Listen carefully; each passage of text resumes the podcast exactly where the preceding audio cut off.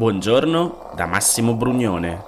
Oggi è giovedì diciotto agosto, mancano trentotto giorni alle elezioni e queste sono notizie a colazione, quelle di cui hai bisogno per iniziare al meglio la tua giornata.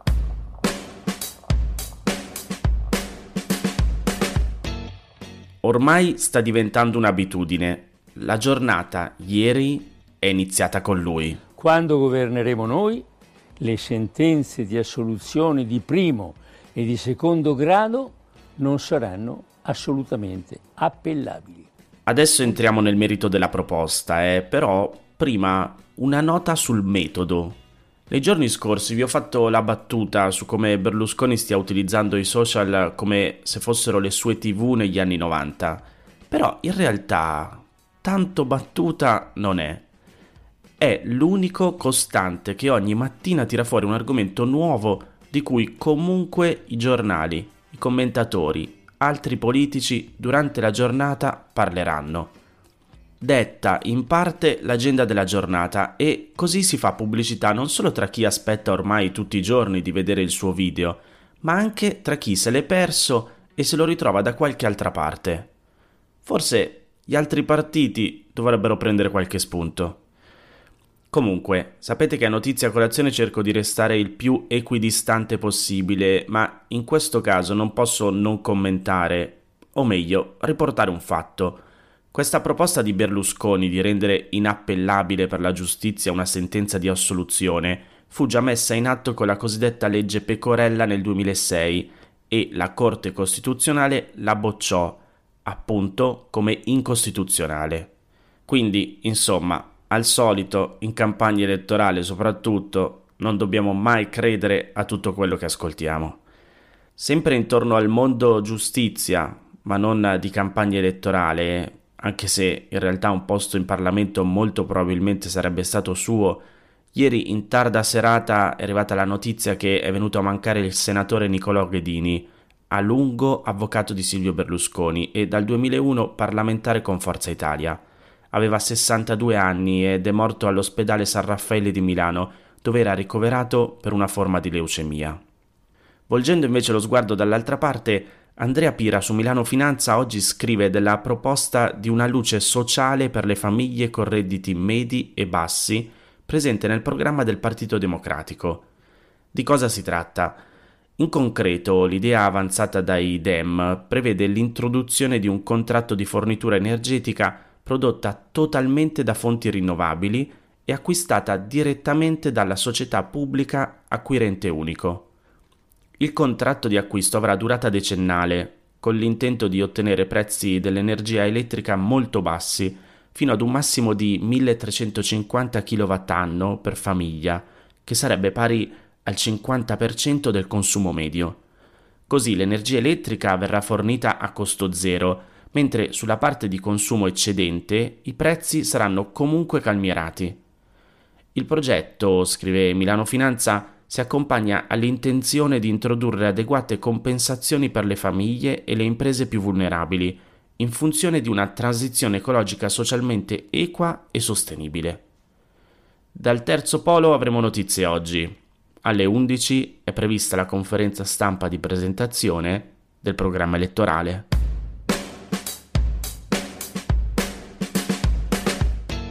Più ci avviciniamo al venticinque settembre e più in teoria dovremmo sentir parlare meno di strategie e più di programmi. E in un articolo sul Sole ventiquattro Ore Mariolina Sesto si concentra sulle differenze nelle proposte dei vari partiti in tema di giovani. Si parte dal Terzo Polo, con Azione e Italia Viva che tra gli obiettivi più ambiziosi del programma hanno quello di aiutare i ragazzi a diventare indipendenti il prima possibile. Come? Azzerando la tassazione per i giovani fino a venticinque anni e tagliandola del cinquanta per cento dai ventisei ai trenta, così da spingere le aziende ad assumere giovani, frenare la fuga dei neolaureati all'estero e possibilmente anticipare di qualche anno l'uscita dei venti-trentenni dal nucleo familiare dei genitori, che, ricordiamolo, in Italia è tra le più tardive d'Europa. Va in questo senso anche la proposta del mutuo prima casa per gli under trentacinque. L'idea è che lo Stato possa garantire il venti per cento del valore dell'abitazione, se una banca ha già accettato di coprire con un mutuo il restante ottanta per cento. Sul fronte scuola la priorità per Azione e Italia Viva è combattere l'abbandono scolastico estendendo l'obbligo fino ai diciotto anni, oltre a introdurre il divieto di stage e tirocini gratuiti. Il centrodestra dedica invece ai giovani il quindicesimo punto del proprio programma, si trova insieme a sport e sociale. Al primo posto Meloni, Salvini e Berlusconi mettono la valutazione dell'impatto generazionale delle leggi e dei provvedimenti a tutela delle future generazioni e propongono il potenziamento degli strumenti di finanziamento per esperienze formative e lavorative all'estero per giovani diplomati e laureati, finalizzate al reimpiego sul territorio nazionale delle competenze acquisite. Si punta poi sulla reintroduzione e il rafforzamento del sistema del prestito d'onore per studenti universitari e sull'introduzione di borse di studio universitarie per meriti sportivi. Altro obiettivo è la promozione e il rilancio dell'artigianato e dell'impresa come prospettiva lavorativa per le nuove generazioni. E come ultimo punto, i tre leader assicurano supporto all'imprenditoria giovanile e incentivi alla creazione di start-up tecnologiche e a valenza sociale. Anche il programma del P D ha un apposito capitolo dedicato alle politiche per i giovani, unito a quello per le donne. Della dote di diecimila euro per i diciottenni abbiamo già parlato nelle scorse puntate di Notizia Colazione, distribuiti in base all'ISEE familiare. Nella proposta dei democratici serviranno per coprire le spese relative alla casa, all'istruzione e all'avvio di un'attività lavorativa. Il principale partito di centrosinistra vuole poi introdurre l'obbligo di retribuzione per stage curricolari e abolire gli stage extracurricolari, salvo quelli attivati nei dodici mesi successivi alla conclusione di un percorso di studi, che quindi non si tratterà di vera e propria abolizione, però dovrebbe assicurare che lo strumento torni a rappresentare un'occasione di formazione e non più di lavoro mascherato come è adesso. Contemporaneamente, leggo tra virgolette dal programma, incentiveremo l'apprendistato come principale strumento di ingresso nel mercato del lavoro.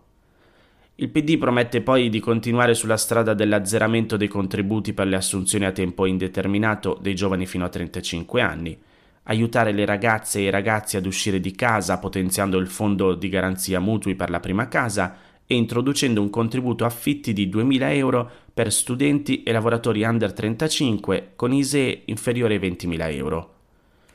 C'è anche il tema delle pensioni e il P D promette di introdurre una pensione di garanzia che stanzi fin da subito le risorse necessarie a garantire una pensione dignitosa a chi ha carriere lavorative discontinue e precarie.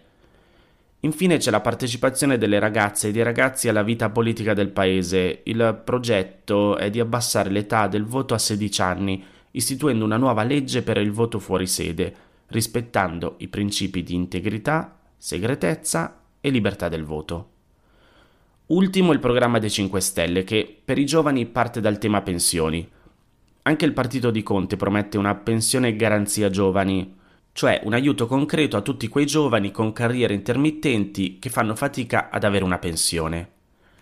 Altro punto è dedicato al riscatto gratuito della laurea, un incentivo allo studio universitario e un riconoscimento dell'impegno profuso nel percorso di studi in vista dell'attività lavorativa. Si promettono poi incentivi all'imprenditoria giovanile e sburocratizzazione delle start-up e infine ci sono due misure in cantiere per gli under trentasei. La stabilizzazione degli sgravi per l'acquisto della prima casa e la proroga dello sgravio per l'assunzione di giovani in questa fascia di età in tutta Italia.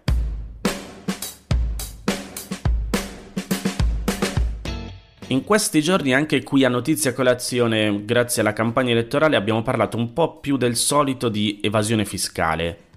Non abbiamo accennato al riciclaggio, che ovviamente è un fenomeno connesso, però vi faccio una domanda. Se pensate a qualcuno che evade grosse somme di denaro e poi deve trovare appunto il modo di riciclare il denaro in nero, chi vi viene in mente? Alessandro Trocino nella rassegna stampa del Corriere della Sera scrive che nell'immaginario comune l'evasione fiscale evoca le immagini di imprenditori del nord-est che non pagano le tasse, di commercialisti furbetti e di commercianti che pagano in nero. Eppure c'è un altro campo dove l'evasione può raggiungere cifre molto alte e che può sfuggire completamente ai controlli.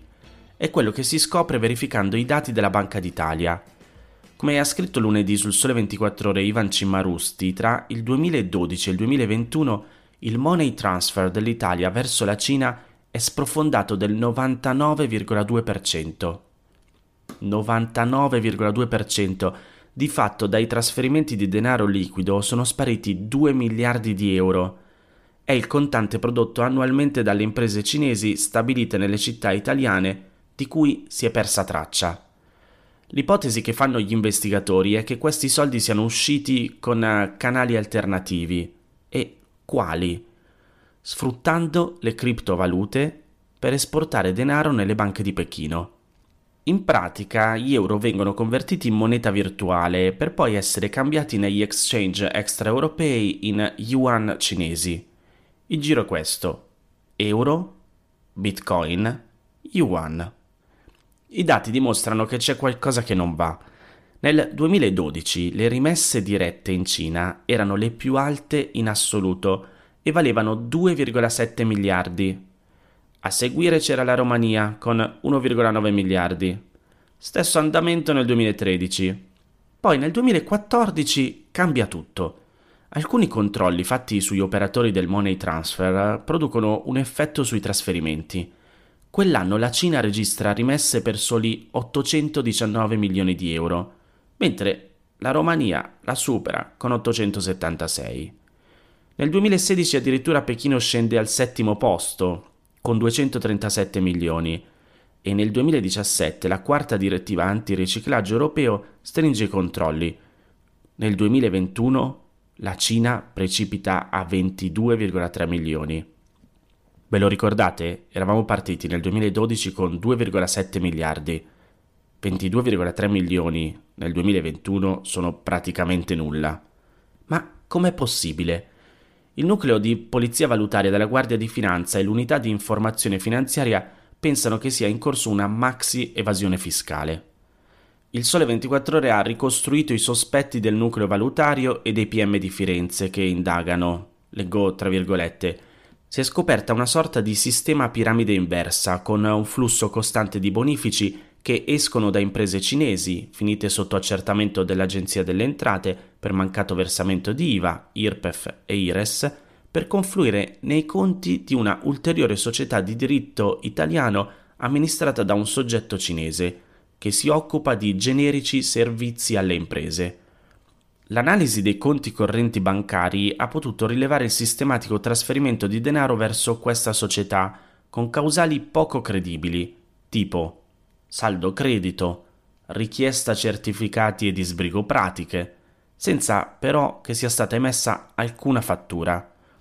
Secondo le verifiche, la società è un collettore di soldi sporchi, al punto che i capitali, per milioni di euro, sono immediatamente trasferiti su ulteriori conti correnti bancari, soprattutto in Germania e Lituania, ma operazioni hanno riguardato anche istituti estoni e sloveni. Ed è qui, attraverso questi conti tedeschi e lituani, che comincia un giro d'acquisto di criptovalute da exchange extraeuropei, che poi passano in diversi e-wallet, cioè portafogli elettronici, fuori dai confini europei, con lo scopo di nascondere l'operazione di riciclaggio del denaro ricavato in Italia e sottratto al fisco.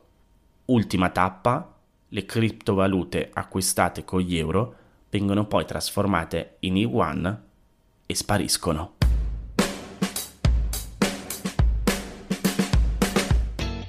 Queste erano le notizie a colazione di oggi. Se ti va di aiutarmi e sostenermi nella produzione di questo podcast, puoi farlo inviandomi un piccolo contributo dal sito w w w punto notizia colazione punto i t. Se ti sei perso alcune notizie, puoi andare indietro e ascoltare anche quelle dei giorni scorsi e, se lo ritieni utile, puoi condividere questo podcast inviandolo a qualche amico. È disponibile su tutte le piattaforme audio. Ricordati che se vuoi puoi iscriverti al canale Telegram di Notizia Colazione per riceverle tutte le mattine direttamente sul tuo smartphone. Oppure mandami il tuo numero di telefono alla email notizie a colazione chiocciola gmail punto com per riceverle via WhatsApp. Ti aspetto domani per iniziare insieme una nuova giornata. Un saluto da Massimo Brugnone.